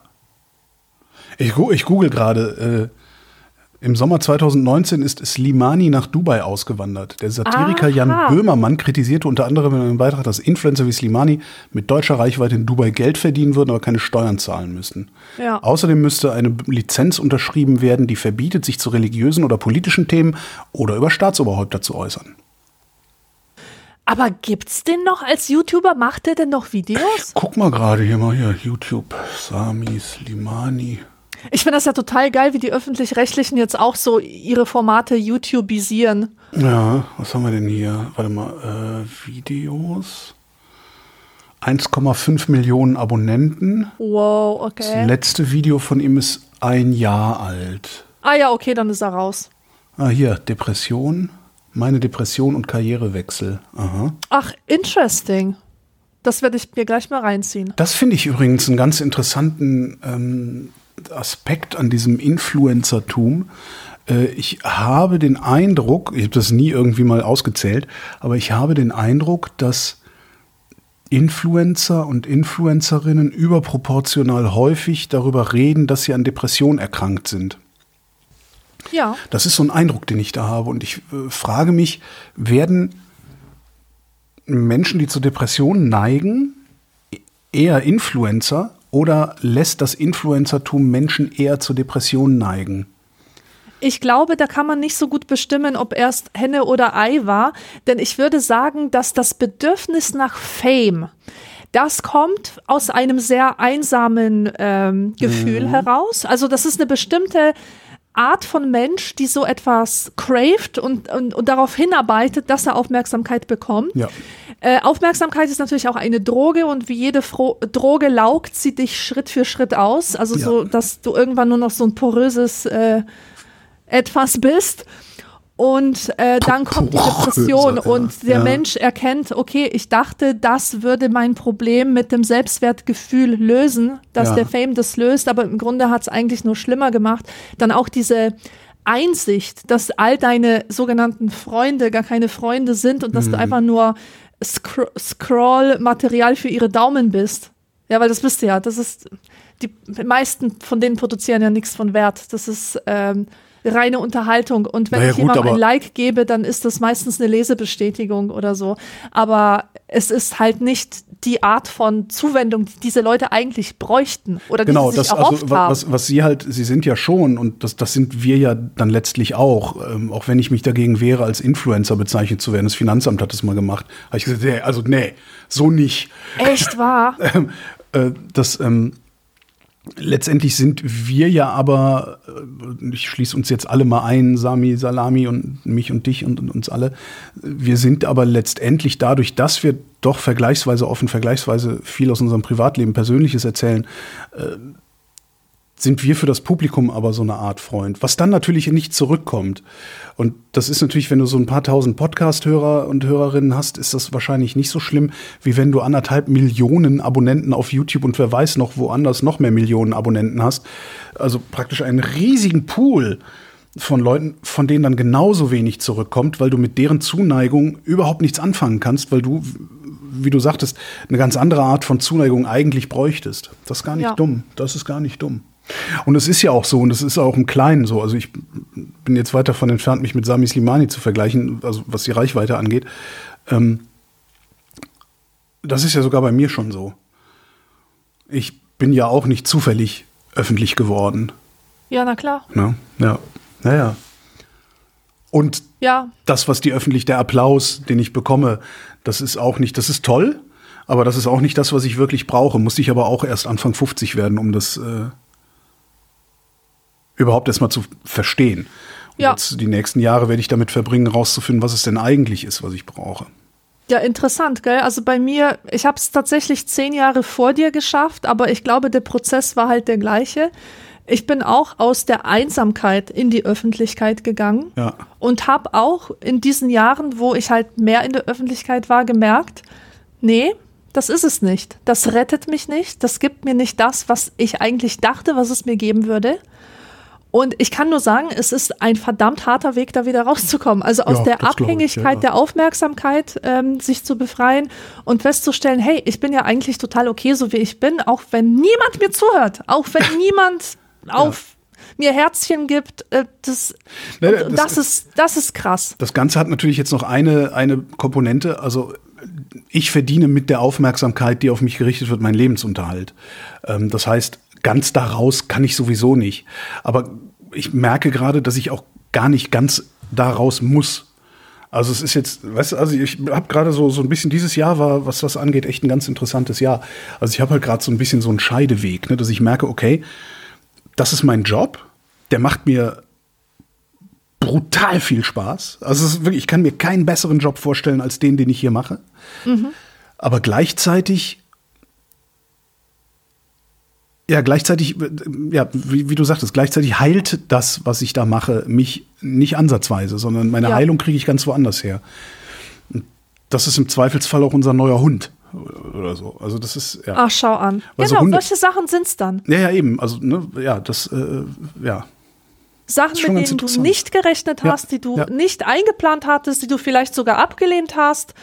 Sachen, die unscheinbar daherkommen, Genau. die jetzt nicht wie das große Ding Der, aussehen. der Witz ist, äh, als ich, als ich dann ähm, vom Radio weg war, also 2015, ähm, Ende 2015 habe ich meine Sendung bei Radio Fritz abgegeben und war äh, dann ja doch, Ende 2015 habe ich die Sendung bei Fritz abgegeben. Stimmt, nee, dann, dann war es, glaube ich, auch aus. Dann war ich, äh, genau, dann war ich ein, ein Jahr oder so, war ich nicht beim Radio. Und ich habe, äh, als ich wusste, wann meine letzte Sendung sein würde, habe ich gedacht, hm, da war mir anscheinend schon klar, dass, dass, dass, dass diese, diese, diese mediale Aufmerksamkeit irgendeine tiefere Bedeutung für mich hat. Und damals habe ich mir überlegt, vielleicht wäre es schlau, wenn ich mir äh, eine Psychotherapie suchen würde, um damit klarzukommen, dass diese Aufmerksamkeit mir jetzt auf einmal weggenommen wurde. Also, dass ich noch nicht mal selbst dafür gesorgt habe, dass sie verschwindet. Ähm, Podcasts habe ich aber damals schon gemacht, hatte auch reichlich Hörer. Ähm, und habe das damit irgendwie kompensiert, anscheinend, denke ich mir.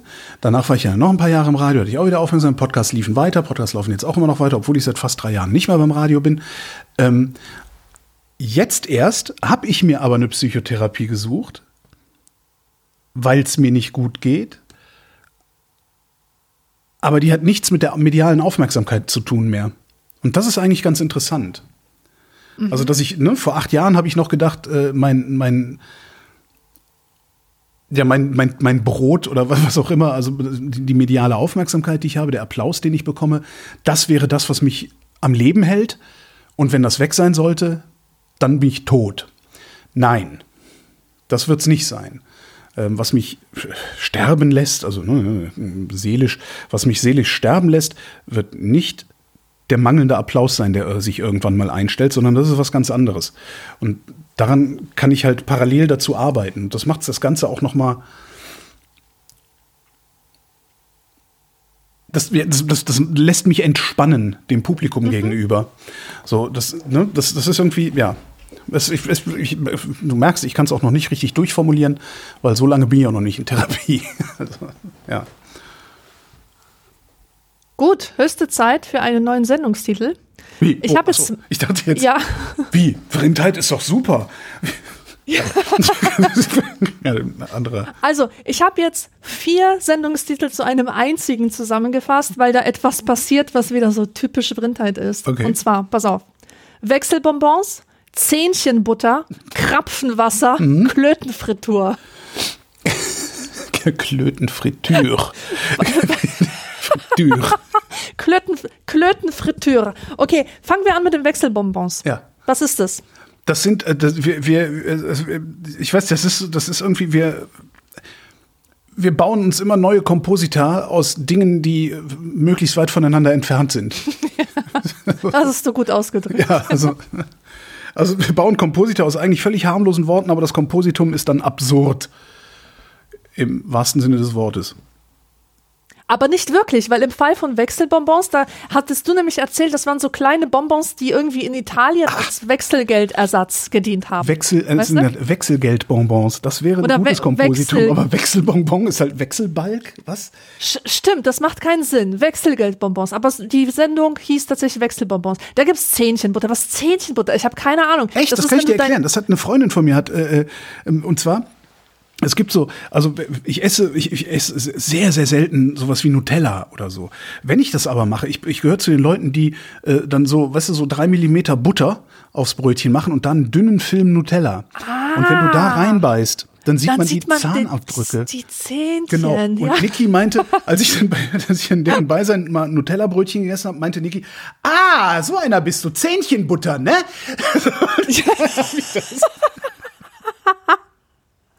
Ach, das ist ja super. Okay. Ja, das ist Zähnchenbutter. ähm, Krapfenwasser. Ich glaube, das war meine Wortschöpfung, weil äh, ich glaube, wir haben über diese äh, Infusions gesprochen. Also so, wenn man so Obst reinhängt.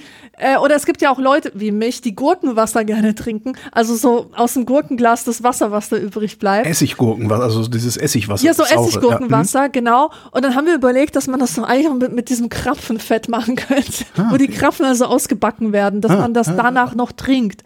Was ultimativ eklig war. Das war einfach nur eine Ekelvorstellung. Stimmt, ja. Und die Klötenfritur, keine Ahnung. Ich habe einfach gesagt, dass mich diese Bällchen, die es immer beim Chinesen gibt, dass die mich halt an Klöten erinnern. Also ja, Klötenfritüre und die werden da halt frittiert. Ja. Also irgendwo müssen ja die Genau. Klöten frittiert werden, vermutlich. Ja. Krapfenwasser. Ja, also das ist eine Sache, die wir immer wieder machen. Sehr gut. Was habe ich denn noch hier? Äh, Mini-Rucksack-Vergangenheit. Mini oh, das ist dein Problem. Das ist einzig und allein Ich hab dein damit nichts Problem. zu tun. Ist, es gibt so Menschen, ich weiß nicht, warum die das machen, die, die haben Rucksäcke auf, die so klein sind, dass, es, dass sie prinzipiell lächerlich aussehen, wenn sie damit rumlaufen. Das ist so, ich ja. Das- das Ding und das ist ist, ja- das ist das so ist ja- schlimm, das ist so schlimm, dass ich mir nicht einfach einen Rucksack kaufen kann, den ich schön finde, sondern der muss bestimmte Dimensionen haben, damit ich nicht das Gefühl habe, ich könnte eventuell von hinten total albern aussehen. Ja, genau. Und ich habe wirklich das Schlimmste gemacht, was man machen konnte, denn man muss wissen, ich glaube, das hängt damit zusammen, dass in den 90ern, in den 90ern gab es ja so etwas wie Mode. Wir haben heutzutage einen ziemlich krassen modischen Pluralismus, also es gibt viele Cores und Styles. Und also und und Ästhe Aesthetics und so, die äh, die du dir zu eigen machen kannst. Du kannst zum Beispiel so Vintage-mäßig rumlaufen Mhm. oder so Prepper-mäßig oder keine Ahnung was. Du kannst bist auf jeden Fall frei, dir was auszusuchen und niemand wird sagen, du kleidest dich aber unmodisch. Ja. Das das haben wir nicht. In den 90ern gab es aber in Jugendkulturen besonders ähm, Modestile, die nebeneinander liefen und dazu gehörte zum Beispiel diese Girly- und Techno-Mode mit ganz schrillen Farben. Also Neonfarben mussten es sein und so Raver-Schriftzüge und irgendwelche ungewöhnlichen Materialien, so Plastikrock oder irgendwas aus Lack und äh, also so komisches Zeug, halt Fell und sowas. Ähm, dann gab es die Rapper-Mode, das waren diese extrem weiten Sachen wie Carhartt-Hosen, diese Carhartt-Jacken, die so Hardshell-mäßig wirkten, also irgendwie, weißt du, Einfach so, so- ein- ja, wo du auch einen Schrank hättest anziehen können. Ja, ja, genau. Äh, genau. Und auch diese Rapperjacken, die, die der Papst auf diesem KI-Bild, weißt du, so Ja. diese extrem fetten, fetten Teile, die einfach sehr modern waren. Und dann gab's noch Grunge mit, mit den ganzen ähm, Holzfällerhemden und so. Genau, Holzfäller, so. kaputte Hose. Ja. Ich war aber in einer Phase meines Lebens wirklich das, was man heutzutage als Lost bezeichnet, was Jugendliche als Lost ähm, bezeichnen würden. Ich hatte überhaupt keinen Stil und ich wusste auch nicht, wo ich hingehöre. Und leider habe ich die zwei Stile kombiniert, die am allerwenigsten zusammengingen. Nämlich diese, und auch für mich als, als größere Person, äh, nämlich die Rapper-Mode mit der Girly-Mode. Das ging maximal gar nicht und führte dazu, dass ich tatsächlich eine riesengroße, überdimensionale, neon-orangefarbene Winterjacke trug und dazu einen silbernen Ja, Mini-Rucksack. nee, ja. Hm? Ich sag ja, dein Problem. genau. Ja, und das und, und solche Leute, solche Leute sehe ich mein Leben lang schon. Ich sehe die immer und immer wieder. Und das ist wirklich, das, ich, das, das hat mich fremd traumatisiert, sodass ich echt gucke, naja, wie groß ist denn der? Ah, ein schöner Rucksack. Na, warte mal, wie lang ist denn der? Kannst du, kannst du den kaufen? Kannst du den nicht kaufen? Ja, ganz schlimm. Ja, also hart. Dass, wir solche Kindheits- und Jugendtraumata ausbreiten, ist auch typisch Vrindheit. Dafür liebe ich das Format auch so sehr. Nächster Sendungstitel, Fritte und Raclette. Ich erzähle, wo immer ich kann, erzähle ich, eine Freundin von mir, die ist aus Polen eingewandert und die hat die meiste Zeit ihres Lebens gedacht, Raclette wäre ein weiblicher Vorname. Und Aus- jedes aus Mal, Ossiland. jedes, ach so, DDR-Name. Das habe ich vergessen. Oh Gott. Ja, und jedes Mal ist am Tisch ein großes Hallo und viel, viel Spaß. Ja, das und freut mich, ja. wirklich, ja, nee, Raclette, also ja. Hm? Aber ich finde auch Fritte und Raclette, das ist so geil, weil das ist so Romeo und Julia, weißt Ja, du? aber wie kommt Fritte und Raclette. Fritte war bestimmt, weil ich ja gesteigerten Wert darauf lege, dass Pommes frites nicht als Pommes bezeichnet werden, sondern als Na. Fritten, oder? Nein, ich glaube, wir haben über Punkernamen gesprochen, was so typische Punkernamen, so Ratte, Fritte, haben wir uns dann das Krise. Ja. Stimmt. Und natürlich, hey, Deathlev, ja? Ja, also Vrindheit hat auch Deathlev hervorgebracht. Nee, dein Super Leben hat gut. Hervorgebracht. Die, Ja, ja. die Blindheit hat das nur ja, aufgedeckt. fair enough. Genau, wir, die Vrindheit hat es aufgedeckt, genau. Ähm, wie würdest du denn dein Kind nennen, Holger, wenn du denn eins hättest? Äh, Junge oder Mädchen? Ist egal. Ist egal. Mädchen Charlotte? Eher Fritte oder eher Raclette? Ach so, ich dachte, ich dachte, das wäre jetzt eine ernstgemeinte Frage. Nein, das weil da hatte ich mir doch, tatsächlich. Doch, doch, ich mir, das war tatsächlich ernst ich habe mir über sowas tatsächlich schon mal Gedanken gemacht. Also Mädchen würde ich, hätte ich Charlotte genannt, Junge weiß ich nicht genau. Ich finde Maximilian ganz geil. Ich würde so gerne eine Tochter haben und die Mathilde nennen. Mathilde. Aber vielleicht nicht in unserer Zeit, vielleicht in einer ja. anderen Zeit. Obwohl mittlerweile kannst du deine Kinder auch nennen, wie du willst. Das ist, ich glaube also, äh, ja. Ja. ja wo, Jetzt wird's ernst, Holger. okay. Sendungstitel: Das plötzliche Ableben der Alexandra T. Das, da gibt's nichts zu lachen. Da gibt's nichts zu lachen. Also, bei diesem Sendungstitel haben so viele Leute einen Schock gekriegt, dass Echt? sie sofort auf Twitter gegangen sind, um zu gucken, was denn Schlimmes mit mir passiert sei.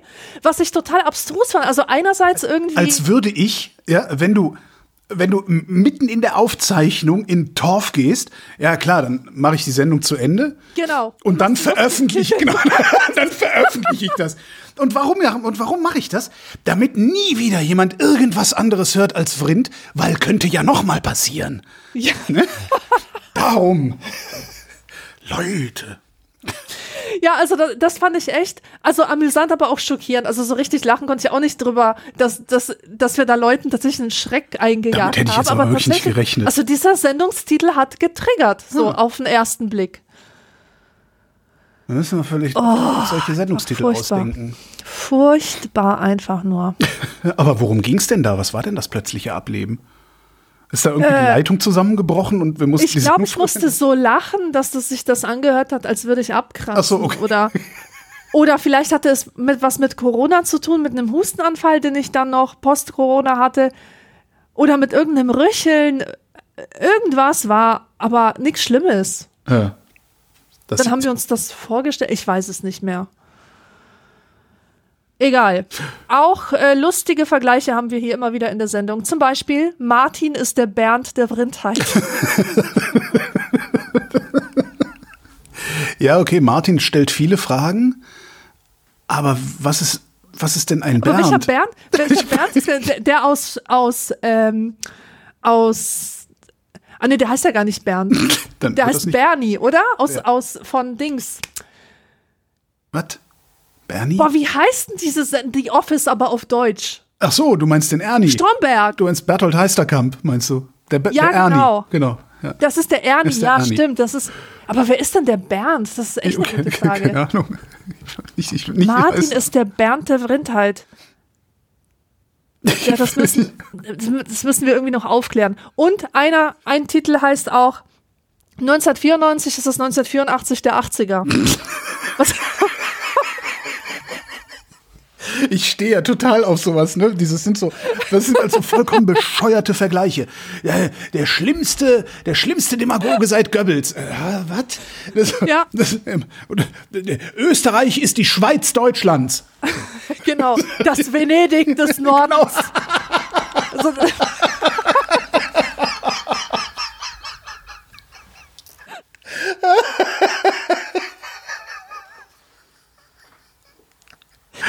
Aber ich finde ich find diesen Titel gar nicht mal so sinnlos, wenn ich ihn mir anschaue, weil ähm, wenn ich mich so, äh, wir lassen ja immer wieder Dekadenrevue passieren, Ja. ja. Und ähm, ich glaube tatsächlich, dass dieses 94 und 84 jeweils so defining points in der Geschichte waren. Also, dass in diesen Jahren besonders viele Kulturprodukte in Erscheinung getreten sind, die definieren sollten, wie im Rückblick diese Dekade wahrgenommen wird. Weißt du, also 84 sind die meisten Songs erschienen, die heute in jeder 80s Playlist auftauchen. Ach, echt? Da kamen die Serien, die auf die es ankam, wie zum Beispiel Miami Vice, wurde 1984 äh, rausgehauen. Bestimmte Filme. Und das, ich glaube, das war damals die Erkenntnis, dass, ähm, dass ja auch die 90er total vom Jahr 1994 geprägt sind, ähm, wo ähm, also Grunge zum Beispiel, obwohl da war Grunge schon am Ende, Ich ja. gar nicht, ich hab, kann, kann ich gar nicht, ist das echt so?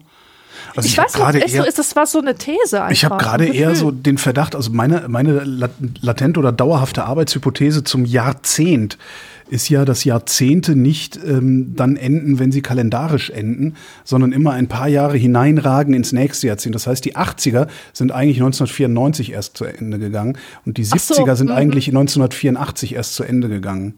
Äh, das ist so so mit dem festen Glauben laufe ich durch meinen Alltag. Vielleicht kommt es daher, dass ich das da irgendwie mal formuliert hatte.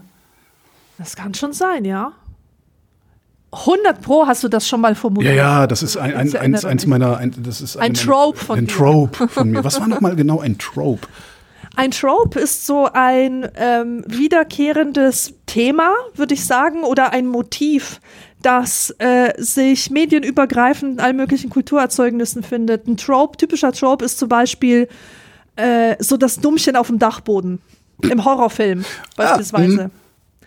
Oder Der ähm, gemütliche Dicke ist dann auch ein Trope. Oder hilarious, hilariously äh, abusive childhood. Das ist so mein, mein Lieblingstrope. Also, wo jemand eine so Also, beschissene das- Kindheit, das ist eigentlich for jokes. Sarah Silverman, ne? So. Ja, ja, genau. Ja, das sind Tropes. Und wir kommen langsam, langsam ans Ende Oh, dieser ah. Sendung. Ja, ich muss leider auch schon wieder weiter, bald. Und Das deswegen jähe ich, Ende der Alexander genau. T. Deswegen haue ich gleich mal einen sehr hoffnungsvollen letzten Oh. Sendungstitel äh, raus, und zwar Die Kakerlake unter den Berufen. Oh wow, was mag was die, die Kakerlake unter den Berufen? Welcher Beruf ist selbst nach dem Atomkrieg noch da? Holger, ernsthaft. Was? Deiner, Meiner? unserer, das, was wir hier machen. Ansa Lohnansager? Podcaster. Wir haben, wir haben unseren Beruf in der Corona-Krise als die Kakerlake unter den Berufen Ah, definiert, weil- weil, weil wir wir die einzigen waren, die einfach weitermachen konnten. Stimmt. Genau, alle, alles andere stand still, die Leute konnten nicht mehr ins Büro, Ja. alle Ver Kulturveranstaltungen abgesagt, Restaurants wir. waren dicht. Ja, Genau. Ja. Nur die Podcaster haben einfach weitergesendet. Ja. Genau.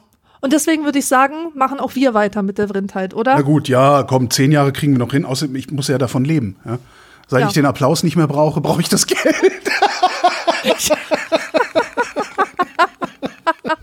Ah, was für ein schönes Schlusswort. Alexandra Tobor, vielen Dank und auf ein neues. Auf ein neues. Bis bald. Und euch vielen Dank für die Aufmerksamkeit all die Jahre.